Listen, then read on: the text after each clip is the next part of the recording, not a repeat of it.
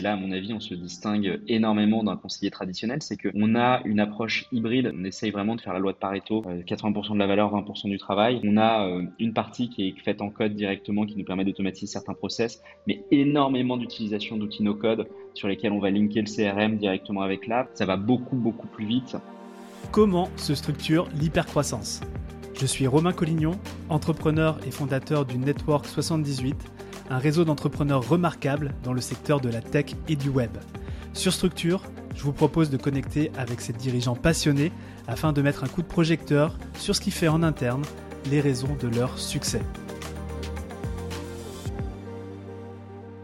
Aujourd'hui, j'ai l'immense privilège de recevoir Clément Renaud, cofondateur et CEO de Louvre Invest, une place de marché en ligne pour investir dans l'immobilier et vous allez le voir avec une approche assez disruptive. Le cheval de bataille de Louvre Invest aujourd'hui, c'est l'investissement dans les SCPI, les sociétés civiles de placement immobilier et ça se fait euh, bien justement sur Louvre Invest de manière complètement digitalisée. Maintenant, si je suis aussi enthousiaste à l'idée d'interviewer Clément, c'est qu'on va parler de SCPI, on va parler de structuration des investissements, on va aussi voir comment on prend un métier existant euh, comme euh, les conseillers en gestion de patrimoine, par exemple, et voir comment on peut 10x le business model via des systèmes, des process. Et puis on va aborder tout un tas de sujets structure où je vais aller puiser dans toute l'expérience entrepreneuriale de Clément. Avant de démarrer, un grand merci à Gérald Fort pour cette chouette mise en relation. Gérald, c'est un membre du Network 78 qui est notre mastermind high level d'entrepreneurs et il a également un super podcast que euh, j'ai vraiment envie de mentionner aujourd'hui qui se nomme le podcast Allez y faire un tour. Clément, on va démarrer ton interview. Merci d'être avec nous aujourd'hui. Comment tu vas? Eh bien, écoute, très bien. Merci de me recevoir. On rentre dans le vif du sujet, direct. On va parler de toi, on va parler de Louvre Invest. Est-ce que tu peux nous dire comment toute cette aventure elle a démarré? Ouais, absolument. Bah, écoute, euh, effectivement, donc moi j'ai un background euh, ingénieur, tu donc je fais une école d'ingénieur en France. Et comme je le dis souvent, j'ai deux passions dans la vie, l'aéronautique et la tech. J'ai commencé à bosser dans l'aéronautique en Angleterre.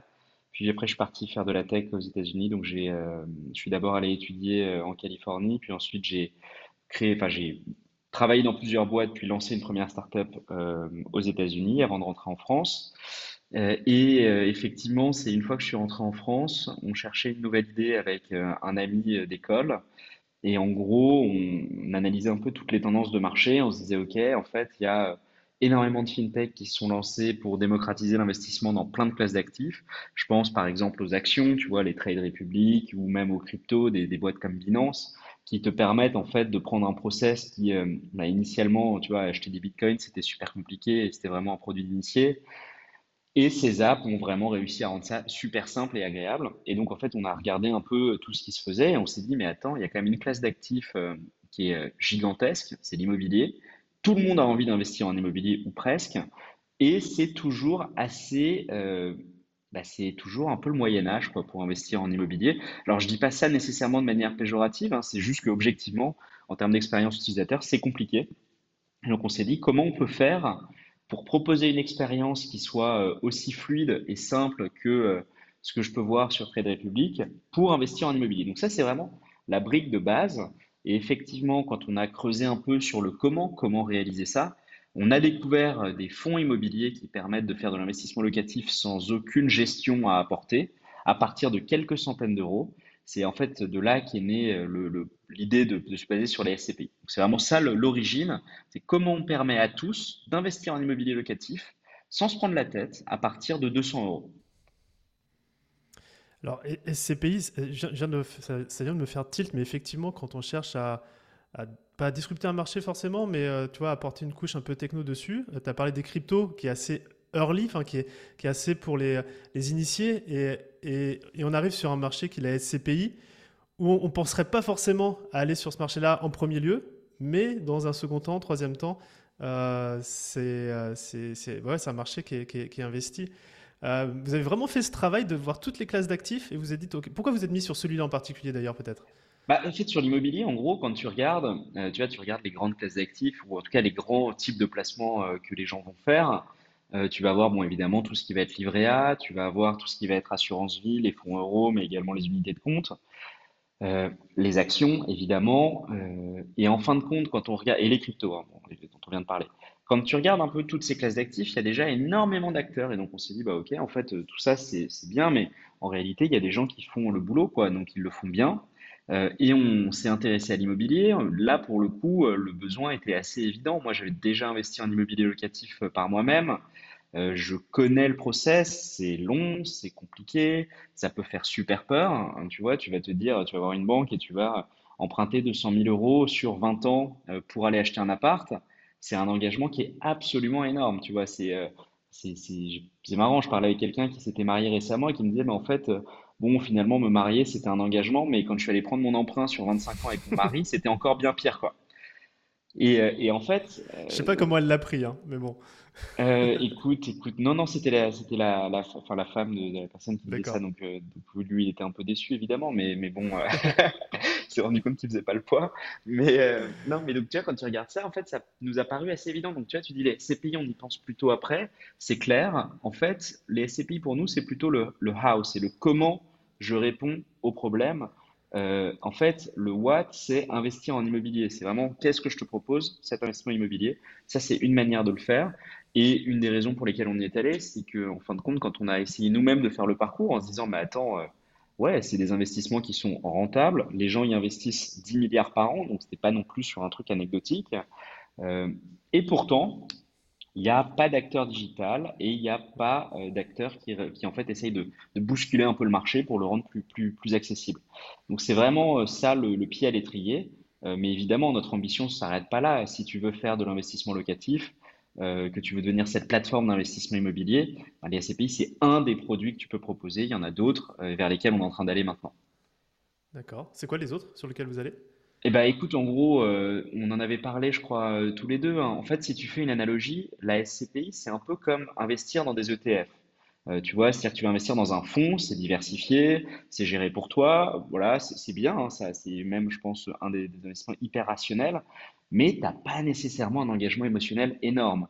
À l'inverse, pour reprendre l'analogie boursière, tu as d'un côté l'ETF, type j'investis en S&P 500, mais euh, si tu as une énorme conviction sur Tesla, bah, tu achètes des actions Tesla, tu vois. Ou, euh, je sais pas, tu es un fan d'Adidas, tu penses que leur strat, elle est géniale, tu investis dans du Adidas. Bah, euh, nous, on a fait cette première brique ETF. Je pense que c'est la brique euh, rationnelle, qui a beaucoup de sens, qui parle à une clientèle peut-être un peu plus avertie, tu vois, qui a déjà fait ce travail d'éducation. Donc ça, ça va être la SCPI immobilier pour l'immobilier? exactement. Exactement. C'est le, l'ETF, c'est vraiment la SCPI dans l'immobilier. Euh, et à l'inverse, si tu veux faire ce, qu'on appelle, le stock picking, c'est aller choisir son action, ben, ce serait, euh, l'analogie, ce serait de se dire, euh, ah ouais, j'ai vu que Marseille, ça monte énormément, il y a des opportunités exceptionnelles, j'ai envie d'aller acheter un bien dans tel quartier parce que j'y crois beaucoup.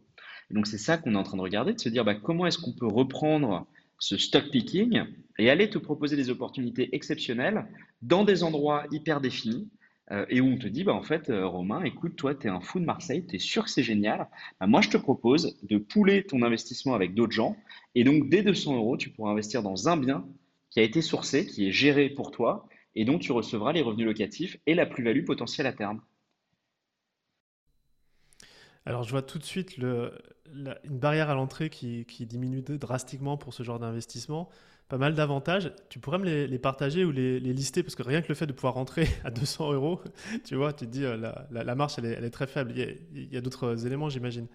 Ouais, bah en fait, les éléments principaux, c'est donc évidemment l'accessibilité, c'est-à-dire que là, tout à coup, euh, bah, même si tu te dis, tu peux penser que Marseille, c'est super, mais en fait, c'est juste euh, un peu effrayant d'aller mettre 150 000 euros sur un marché. Moi, j'habite à Paris, donc tu vois, typiquement, tu peux te dire, bah, je suis un peu loin, est-ce que vraiment, je vais pouvoir le gérer? Le deuxième aspect, c'est effectivement le fait que ce soit 100% géré pour toi par des pros, c'est-à-dire que tu n'as pas à t'embêter, tu vois, tu vas pas te dire, mince, en fait, il va falloir que j'aille faire un aller-retour parce que euh, c'est, euh, je sais pas, j'ai une fuite d'eau ou un dégât des eaux dans, dans la copro. Tout ça est 100% géré pour toi, donc ça, c'est vraiment euh, super, super, euh, avantageux. Et puis l'autre aspect, c'est que bah, tu pilotes tout ça depuis ton, depuis, euh, depuis un dashboard, et donc potentiellement, tu peux te diversifier, c'est-à-dire que tu peux te dire, attends, mais moi, en fait, je crois pas mal à Marseille et à Lyon. Et donc, là où sinon, tu aurais pu faire peut-être un seul des deux investissements, bah là, tu pourras te dire, bah tiens, je vais mettre 5000 là, 5000 là, et en fait, je suis en train de me créer un portefeuille qui me correspond exactement. Mm. Et les rendements en moyenne, c'est, vous avez déjà la, la visibilité là-dessus? Ouais, bah alors, alors le rendement sur la, sur le premier produit, donc la SCPI, ça c'est euh, vieux comme le monde, entre guillemets, hein, existe depuis les années 70, donc euh, on a vraiment un gros historique de perf. Euh, là, tu vas pouvoir aller taper entre 4 et 7% à peu près. Euh, les meilleurs l'an dernier ont fait 7,6% de rentabilité, donc c'est quand même assez énorme. sur les produits immobiliers dont je te parle, ça dépendra, mais Pardon? Ça dépendra des villes, mon stock. Ça dépendra des villes et, des stratégies aussi, en fait, parce que tu vois, typiquement, il y aura des stratégies plus value-add où tu vas te dire, ouais, ça c'est un endroit qui monte, donc peut-être que je vais espérer une plus-value et que en fait, je vais accepter un rendement plus faible. Mais je te dirais entre 4 et 6% à peu près, ce sera l'ordre de grandeur, je pense. Yes, merci d'avoir assouvi ma curiosité sur euh, ce sujet d'investissement et je pense que tous les entrepreneurs aussi qui nous écoutent ont, ça derrière la tête. C'est pour ça que je me permets de rentrer euh, vraiment dans le, cœur du sujet. On va peut-être peut reprendre un petit peu de hauteur et, parler de, de Invest. Euh, je suis toujours curieux de, connaître un peu les, structurations au niveau de l'association. vous avez monté la boîte avec Théophile. Aujourd'hui, comment vous répartissez les rôles? Quelles sont les différentes responsabilités pour vous deux? Ouais, écoute, alors bon, déjà, effectivement, sur l'association, c'est vrai que c'est toujours un sujet euh, compliqué. En plus, dans notre cas, on s'est, euh, tu vois, on se connaît depuis 12 ans, euh, on est, on est super potes, on est mutuellement témoins l'un de l'autre de nos mariages. Donc, on a vraiment, tu as une relation un peu fusionnelle dans l'histoire, même pour la petite histoire. Euh, on habite même l'un au-dessus de l'autre, littéralement. C'est-à-dire que moi, j'habite au deuxième d'un immeuble et toi habites au premier. Donc, si tu veux, on a vraiment un truc où euh, le matin, on part ensemble au bureau, le soir, on rentre ensemble. Enfin, c'est euh, assez fort. donc, ça, bon, évidemment, c'est quelque chose qui est à la fois génial parce que tu atteins tout de suite un niveau de, de, de franchise et, et, de bienveillance également qui est, super élevé. Donc ça, c'est, je pense, hyper positif. Et ensuite, sur la répartition des rôles, ça s'est fait, écoute, de manière assez naturelle. Théo vient de la finance de marché. Euh, moi, je viens plutôt, bah, comme je, l'avais expliqué tout à l'heure, plutôt d'un background un peu tech. Euh, donc aujourd'hui, la manière dont ça se passe, c'est que moi, je gère l'équipe produit, donc euh, les devs et designers. Euh, et l'équipe euh, acquisition slash marketing. Donc ça, c'est mes deux pôles. moi, mon travail, c'est euh, on, génère des prospects et ensuite on crée le meilleur produit possible pour que ces prospects puissent bah, voilà, investir. Lui gère la partie conseiller, c'est-à-dire qu'en gros, on a toujours un process aujourd'hui qui est un peu hybride entre le produit pur et du conseil. on a des tickets moyens de plus de 30 000 euros, donc en fait, c'est assez fréquent que sur des gros tickets, tu veuilles parler à un conseiller et c'est légitime.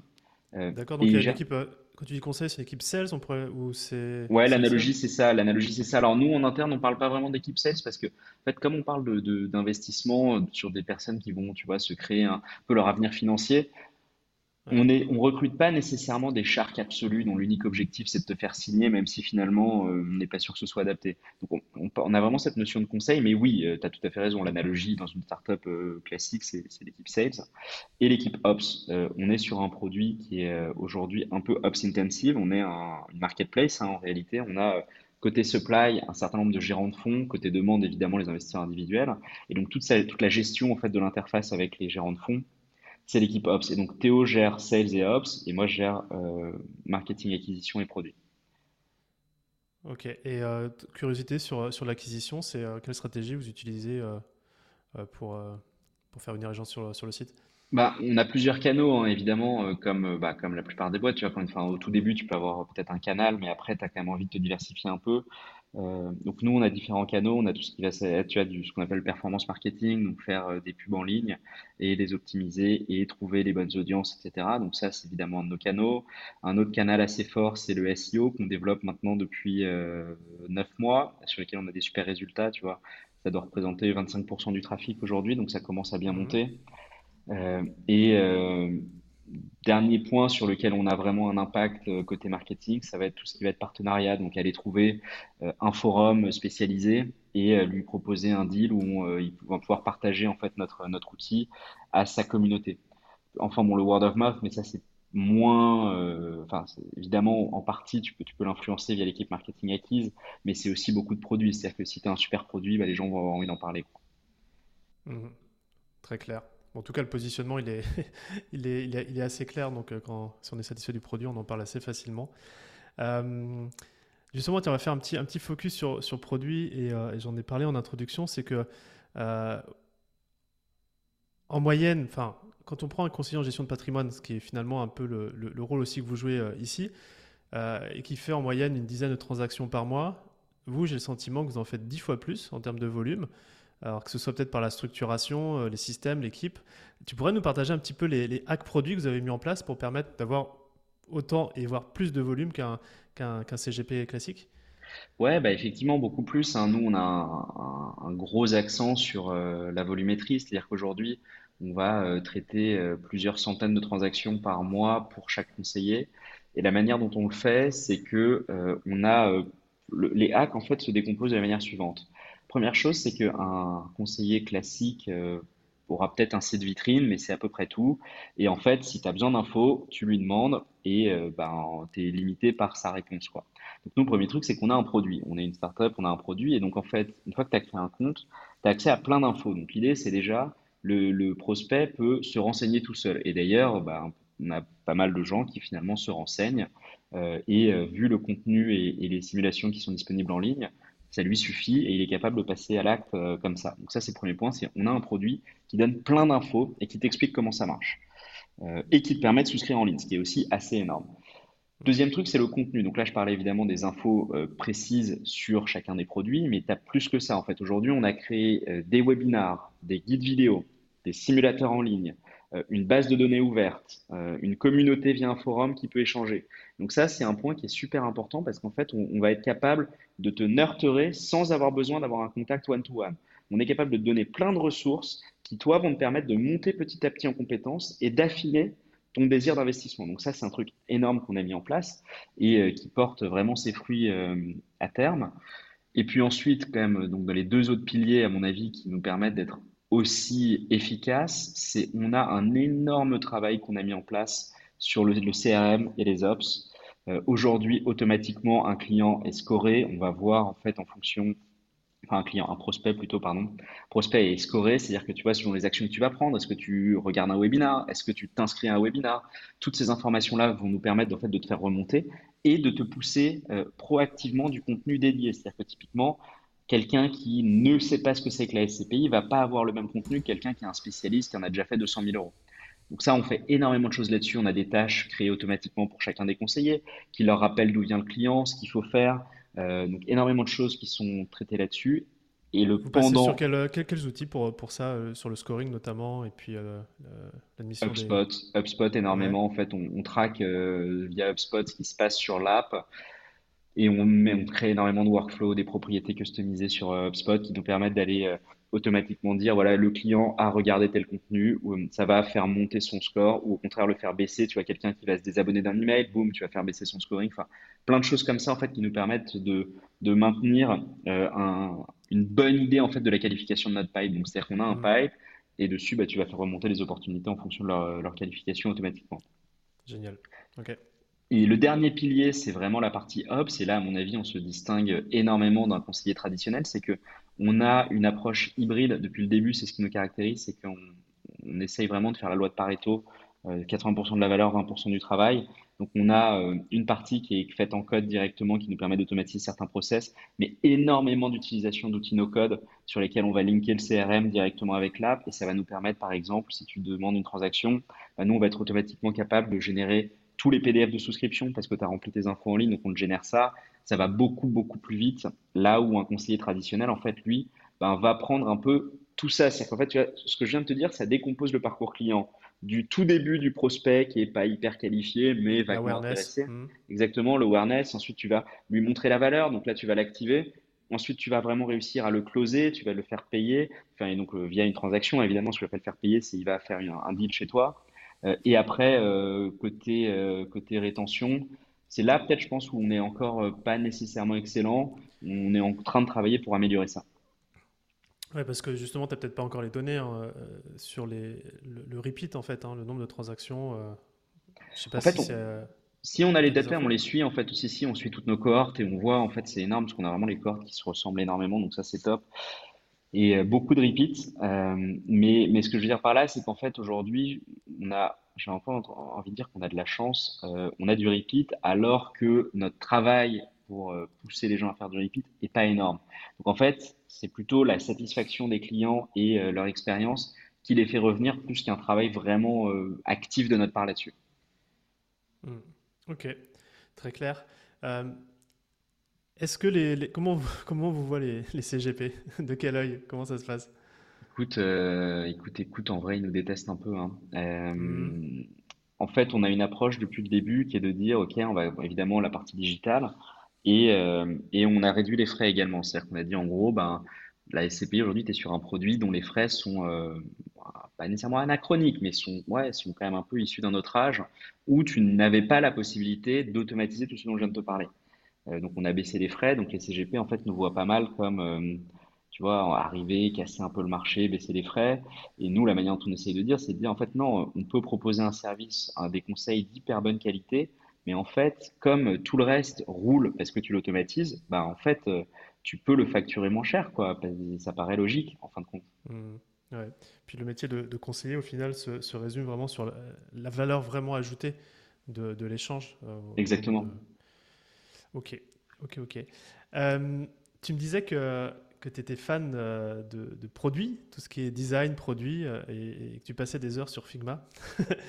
alors je sais qu'on pourrait faire un, podcast entier sur la structuration de produits, mais voilà, je voudrais être un peu curieux de, comme tu es responsable de ça, c'est comment tu prends le sujet, comment tu le penses, comment tu fais évoluer les choses. voilà, juste ton retour là-dessus. Bah écoute, avec plaisir. Bah, déjà, c'est un sujet que je trouve, que je trouve à la fois passionnant euh, la question, tu vois, c'est toujours de se dire, OK, comment je crée une expérience qui soit vraiment delightful? Comment, euh, tu vois, typiquement, la manière dont on a commencé à construire le produit, c'est que, en fait, au tout début, quand on a découvert la SCPI, on s'est dit, mais attends, non, on veut permettre aux gens d'investir en immobilier simplement depuis 200 euros. Ces produits, ils existent déjà. Ben, en fait, peut-être qu'on n'a euh, rien à apporter, quoi. Et en, et en soi, c'est une réponse qui est honnête de se dire, bah, en fin de compte, Il y a une solution, elle est déjà bien, ben, on peut rien faire de plus. Et donc, euh, sauf qu'à ce moment-là, nous, on a essayé, évidemment, on a fait le test. On s'est dit, OK, bah, comment on fait aujourd'hui? Un client, il fait quoi?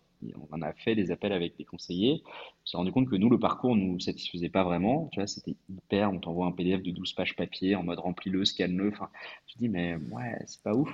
Donc, c'est vraiment de là que c'est parti. Et donc, de manière générale, le produit pour moi, c'est de se dire, bah, en gros, tu prends chacune des étapes de l'expérience utilisateur et tu dis comment je rends ça delightful. Et on a plein de petits aspects là-dessus. Tu vois, typiquement, euh, on a un gros, on est réglementé, donc on a un gros sujet, ce qu'on appelle KYC, Know Your Customer. On est obligé de savoir qui tu es et d'être un peu intrusif. Et ça, malheureusement, on peut pas trop le retirer. Tu peux pas faire autrement. Mais on essaye de faire en sorte que même quand on est intrusif, on te donne quand même de temps en temps des petits côtés un peu cool. Exemple, tu vois, tu vas scanner ta carte d'identité, ben on va extraire toutes les infos pour que tu n'aies pas non seulement à scanner ta carte d'identité, puis à remettre ton nom, ton prénom, ton adresse, etc. Hmm. C'est plein de petits trucs comme ça. Et tu vois, d'ailleurs, on le voit avec des clients qui disent Ah, c'est cool, au moins vous simplifiez ça. Quoi. Donc, même quand c'est chiant, on essaye de le rendre. Mais sympa. même le, KYC, dès que tu t'inscris, tu dis Mais je sais pas si ça fait beaucoup chuter le taux d'inscription de votre côté. mais Énorme. À chaque fois, je me bah dis oh, encore se le taper. bah ouais, non, mais ça, et tu vois, et, ça, c'est un des trucs qui est super dur parce que tu as une contrainte qui est euh, une hard deadline. Tu peux rien faire, c'est-à-dire que tu n'as pas le choix, tu ne peux pas ne pas le faire. Et tu sais que tu vas avoir des taux de drop monumentaux. Donc ça, c'est hyper difficile. Donc l'idée, c'est de, l'améliorer au, enfin, au maximum. Mais donc sur le produit, ouais, la manière je vois, c'est vraiment ça, c'est comment tu améliores l'expérience en permanence. Mais ce que je trouve super dur sur le produit, tu as tous les frameworks, hein, on parle des frameworks RISE, Reach, Impact, Confiance euh, et, et Fort. Euh, et en fin de compte, tu te rends compte que tu es toujours humain. Tu es hyper biaisé. Donc, tu vas faire ton scoring, c'est super. Tu te dis, c'est bon, je fais ça vraiment à linger. Puis, en fin de compte, tout à coup, la confiance, bah, en fait, si tu mets 0,8 ou si tu mets 0,7, ça change pas mal le résultat. Donc, tous ces trucs-là sont hyper durs à estimer. Euh, notre chance par rapport à d'autres types de produits, c'est qu'on est en B2C, donc on a du volume. Donc, on a des indicateurs quanti. Donc ça, c'est mm. euh, un point euh, important. Et d'ailleurs, c'est là où c'est assez intéressant de mon côté d'être à la fois côté euh, acquise et côté produit, parce que du coup, en fait, on link énormément de, des sujets produits avec les stats qu'on remonte de l'acquise. donc ça, c'est très data driven, très data driven par rapport à ça. essayer, et je pense qu'on peut encore s'améliorer, de bien comprendre, tu vois, de manière qualitative euh, les besoins des clients. Et je trouve que l'un des trucs les plus durs, en fait, c'est que tu peux, euh, tu peux voir un problème. C'est-à-dire que tu vois, j'ai des stades, je vois là, il y a un drop, j'aimerais bien que ce drop il soit deux fois, moins, enfin, deux fois moindre.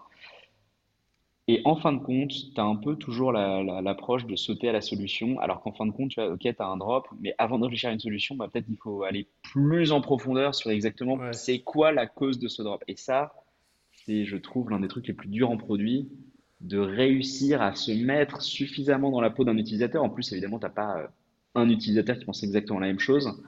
Et de comprendre, mais là, en fait, il regarde ça, mais pourquoi tu vois, Qu'est-ce qu'il fait Pourquoi est-ce qu'il saute comme ça d'une page à l'autre? Enfin, C'est ça le truc que je trouve le plus dur, en fait. Hmm. je voulais t'en parler un petit peu après, mais j'ai le sentiment que justement pour le développement produit, tu fais beaucoup communiquer les données entre le marketing, sales, produits, etc.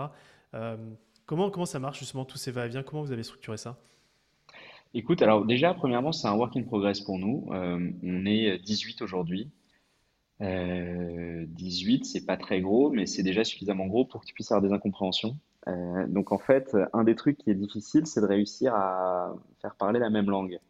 Euh, et donc typiquement aujourd'hui sur l'acquise et le produit, par défaut, c'est beaucoup plus facile puisque c'est moi qui chapeaute les deux. Donc en fait, euh, bah, le langage partagé, euh, bah, il est un peu insufflé par moi. Euh, et typiquement, tu vois, un des points d'amélioration, et, et, et, similairement d'ailleurs, hein, tu vois, sur Sales et Ops, ben, euh, le langage il est aussi mieux partagé parce que c'est eux qui chapeautent les deux. Donc en fait, ce, que- ce qui est vraiment dur, c'est quand tout à coup on doit faire parler sales et acquise, par exemple. Euh, D'accord, donc c'est on ce côté-là qui euh, c'est c'est plus compliqué. Ouais, exactement, ce côté-là est plus dur euh, parce que je te donne un exemple hyper euh, basique, mais euh, donc côté acquise, on a des sign-up, on a ce qu'on appelle des basic infos qui sont un peu des MQL, etc. Enfin, on a plein de, plein stats sur les leads qui arrivent. Euh, et en fait, euh, on fait évidemment des rapports euh, tous les mois, tu vois, où on regarde tout ça, les sales font la même chose, on lit les deux rapports, et tout à coup, tu te rends compte que, bah, tiens, en fait, il y a une divergence. Nous, on parle d'un lead qualifié comme ça, et en fait, les sales, pour eux, c'est pas le même truc. Ou, tu vois, tu te rends compte que tout à coup, tu as des sales qui te font remonter, ouais, nos leads sont pas assez qualifiés, tu leur demandes, mais pourquoi? Et en fait, tu te rends compte que toi, tu considères pas qu'un lead est qualifié de la même manière qu'eux. Donc, tout ça, c'est work in progress qui sont, Aujourd'hui, tu vois, je dirais pas qu'on a des problèmes majeurs là-dessus, mais on se rend compte qu'il y a des petites divergences et c'est ça qui est dur, c'est de reconnecter tout le monde sur des termes. Là, c'est ce qu'on est en train de faire, de se dire bah, comment est-ce qu'on, tu vois, on fait un. Là, on a les rapports euh, mensuels sales euh, de janvier euh, et les rapports marketing de janvier. L'idée, c'est de dire, OK, bah, on fait un peu un- tu vois, un truc à quatre mains et on se met ensemble et on se dit, OK, en fait, toi, tu regardes quoi, pourquoi et comment nous, en fait, on peut garantir que, bah, tu vois, si nous, en acquise, on optimise sur une métrique et que toi, côté sales, tu optimises sur une autre, bah, en fait, on est peut-être juste en train de faire du travail qui n'est pas optimisé, quoi.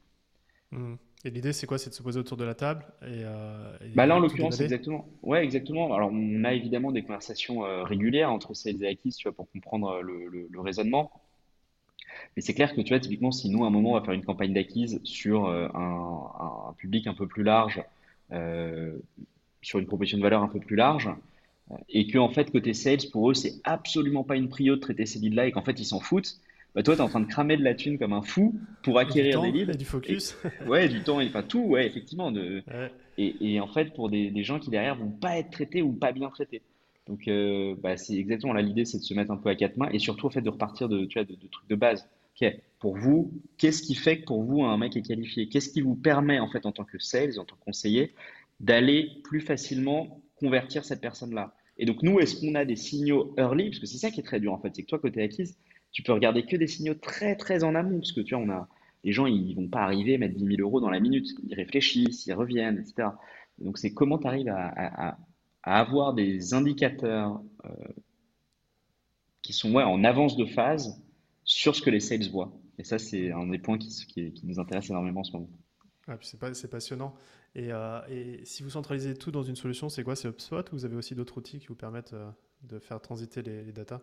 Ouais, on a différents outils effectivement. Euh, alors côté acquise, en gros, les deux trucs principaux, c'est, enfin les trois, pardon, les trois trucs principaux, c'est Google Analytics, euh, Hotjar, qui nous sert en fait à choper pas mal de données plus quali. On passe des heures à regarder juste des, comportements. Tu vois, ok, il fait quoi? Mince, ouais, là clairement en fait. Mais même ce ce que j'adore, c'est qu'en fin de compte, en regardant des Hotjar, tu vois, chaque fois que je, me fais des sessions, je découvre en fait des bugs euh, que j'avais jamais expérimenté moi en faisant le, en, en faisant le parcours et que les clients ont trouvé. Donc ça, et HubSpot évidemment, qui est en gros l'en- l'endroit où on a bah, toutes les infos clients, euh, leur profil, etc. Super, très clair. Euh, je voulais te poser une question. euh, on va, on va retourner un peu dans ton, dans le passé, dans ton expérience entrepreneuriale. Tu as mentionné effectivement que tu avais, euh, euh, c'est pas ta première boîte. Et tu as eu l'occasion notamment de, travailler avec des équipes remote entre les US et la France. Et euh, c'est de plus en plus courant d'avoir des équipes partout dans le monde. Alors peut-être pas particulièrement France et US, mais quand même. Et euh, je voudrais savoir un petit peu, toi, ce que tu avais pu voir comme best practice, justement, pour, euh, pour la communication. Et peut-être aussi, s'il y avait des inconvénients, comment tu as, cherché à les résoudre, ou, pas d'ailleurs. Qu'il y a des trucs que tu n'as pas réussi à résoudre. Ouais. Euh, oui, effectivement, on était entre euh, San Francisco et Paris. Euh, il y a plusieurs trucs. Déjà, San Francisco Paris, c'est hyper dur pour deux raisons. c'est vraiment géographique. C'est-à-dire que tu as 9 heures de décalage horaire, ce qui est vraiment, vraiment difficile, et tu as 12 heures d'avion. Donc, en fin de compte, tu cumules un peu, enfin, qui sont liés à exactement la même raison, évidemment, qu'à la distance, mais ces deux trucs-là, en fait, sont pas évidents à, à résoudre. Et alors, les best practices qu'on avait mis en place, c'était euh, de se forcer à documenter autant que possible. Euh, on n'est pas nécessairement, je pense, aussi bon. Tu as des boîtes qui sont hyper radicales sur le sujet, comme euh, Alan. Enfin, on était, pas les, les quatre Mm. précédentes boîtes, comme euh, Alan ou d'autres boîtes de ce type, mais on se forçait à le faire. Donc ça, et, et là où ça marchait bien, en fait, je trouve le remote, c'était sur la tech. Sur la tech, c'était pas très gênant. On avait une bonne structuration des tickets sur GitHub.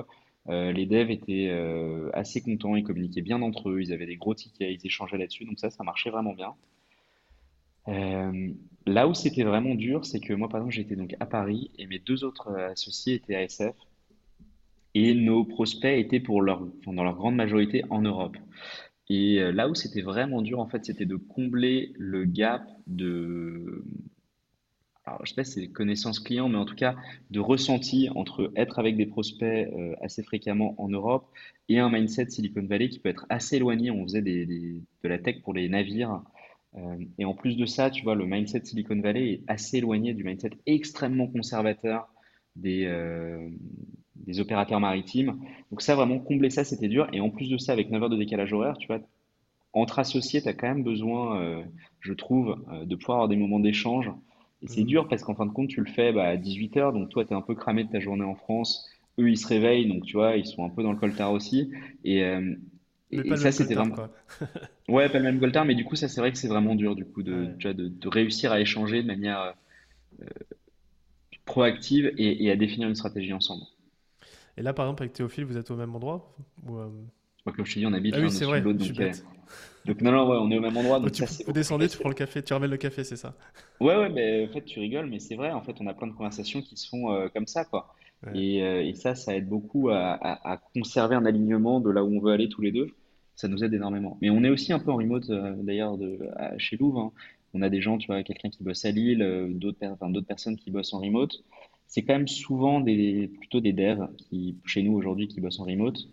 Et ça, ça se passe bien en fait, parce qu'on a un, un planning euh, de sprint à chaque fois, ils travaillent dessus, Euh, on a un environnement de staging sur lequel ils peuvent pousser euh, tout ce qui est shippé, donc le remote marche plutôt très bien ici pour le coup. Je je suis pas familier avec le terme staging, c'est quoi exactement? Bah, tu sais, c'est juste un environnement de pré-prod, en gros, c'était l'environnement de prod qui est vraiment ce que les clients voient, et le staging, c'est plutôt l'environnement de pré-prod sur lequel tu vas, tu vois, tu vas mettre quelque chose que, sur lequel tu as travaillé, qui, en- qui doit encore être validé, mais euh, qui, est- bah, qui commence à ressembler au résultat final. Ah, quelque chose, ok. Mhm. Très Ouais. clair.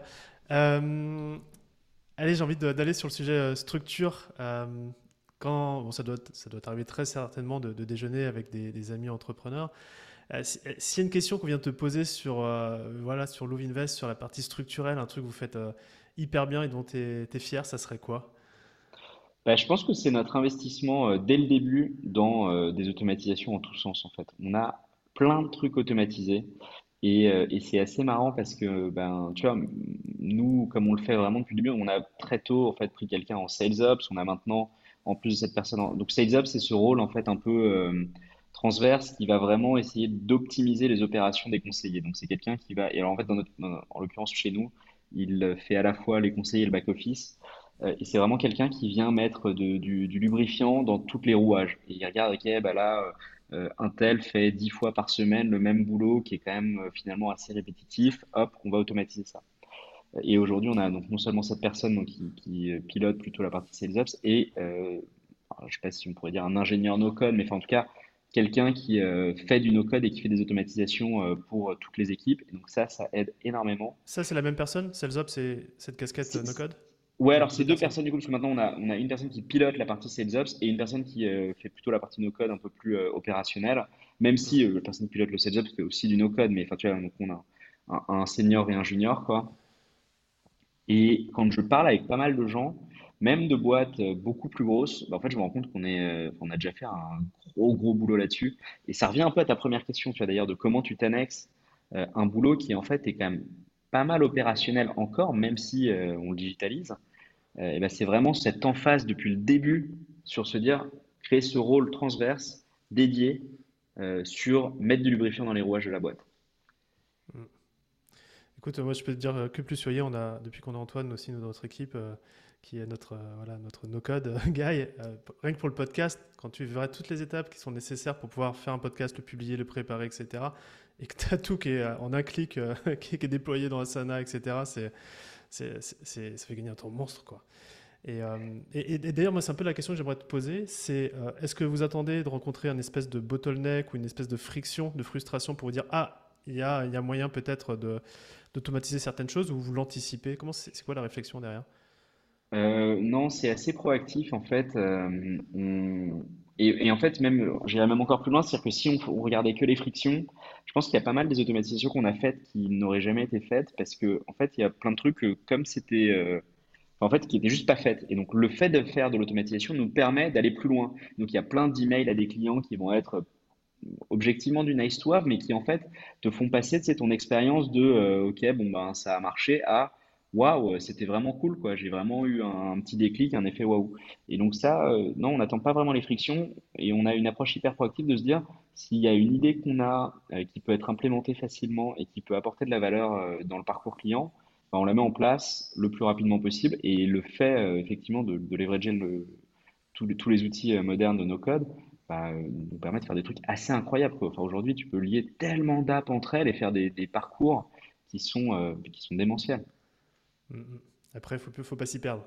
mais. Euh, mais euh, ouais, tu as raison. Bah, bah, et puis c'est un peu la limite. Tu vois, tout ce qui est version, enfin, contrôle de version, etc., c'est pas évident euh, sur le no-code. Mais, mais si tu instilles un peu des bonnes pratiques, tu vois, typiquement, c'est pareil. Au début, les trucs no-code qui étaient faits par, les, par le sales ops ou par le, le, le, junior, c'était un peu ce qu'on appelle du code spaghetti. Tu vois, ça partait un peu dans tous les sens. On trouvait des trucs monumentaux. Ouais, mais du coup, en fait, ce qu'on a essayé de faire, c'est de, réinstaurer des règles euh, issues du code euh, plus traditionnel hmm. pour, euh, pour en fait structurer la manière dont on fait du no-code. Tu vas de se dire, OK, bah non, en fait, tu vas faire une séparation fonctionnelle. Si, je sais pas, tu veux faire un Zapier qui fait tel truc, tu as 12 étapes, bah peut-être qu'en fait, il y a, je sais pas, 4-5 étapes intermédiaires qui se décomposent très bien dans un sous-app que d'ailleurs tu pourras appeler par ailleurs et d'essayer de, de, faire des, de modulariser ce qu'on produit. Ok, hyper inspirant, très clair. Euh, bah, justement, on va continuer à parler de structure, mais cette fois-ci, euh, j'aimerais bien te poser la question. Euh, vous bossez sur quoi d'un point de vue structurel? C'est quoi vos enjeux là en ce moment?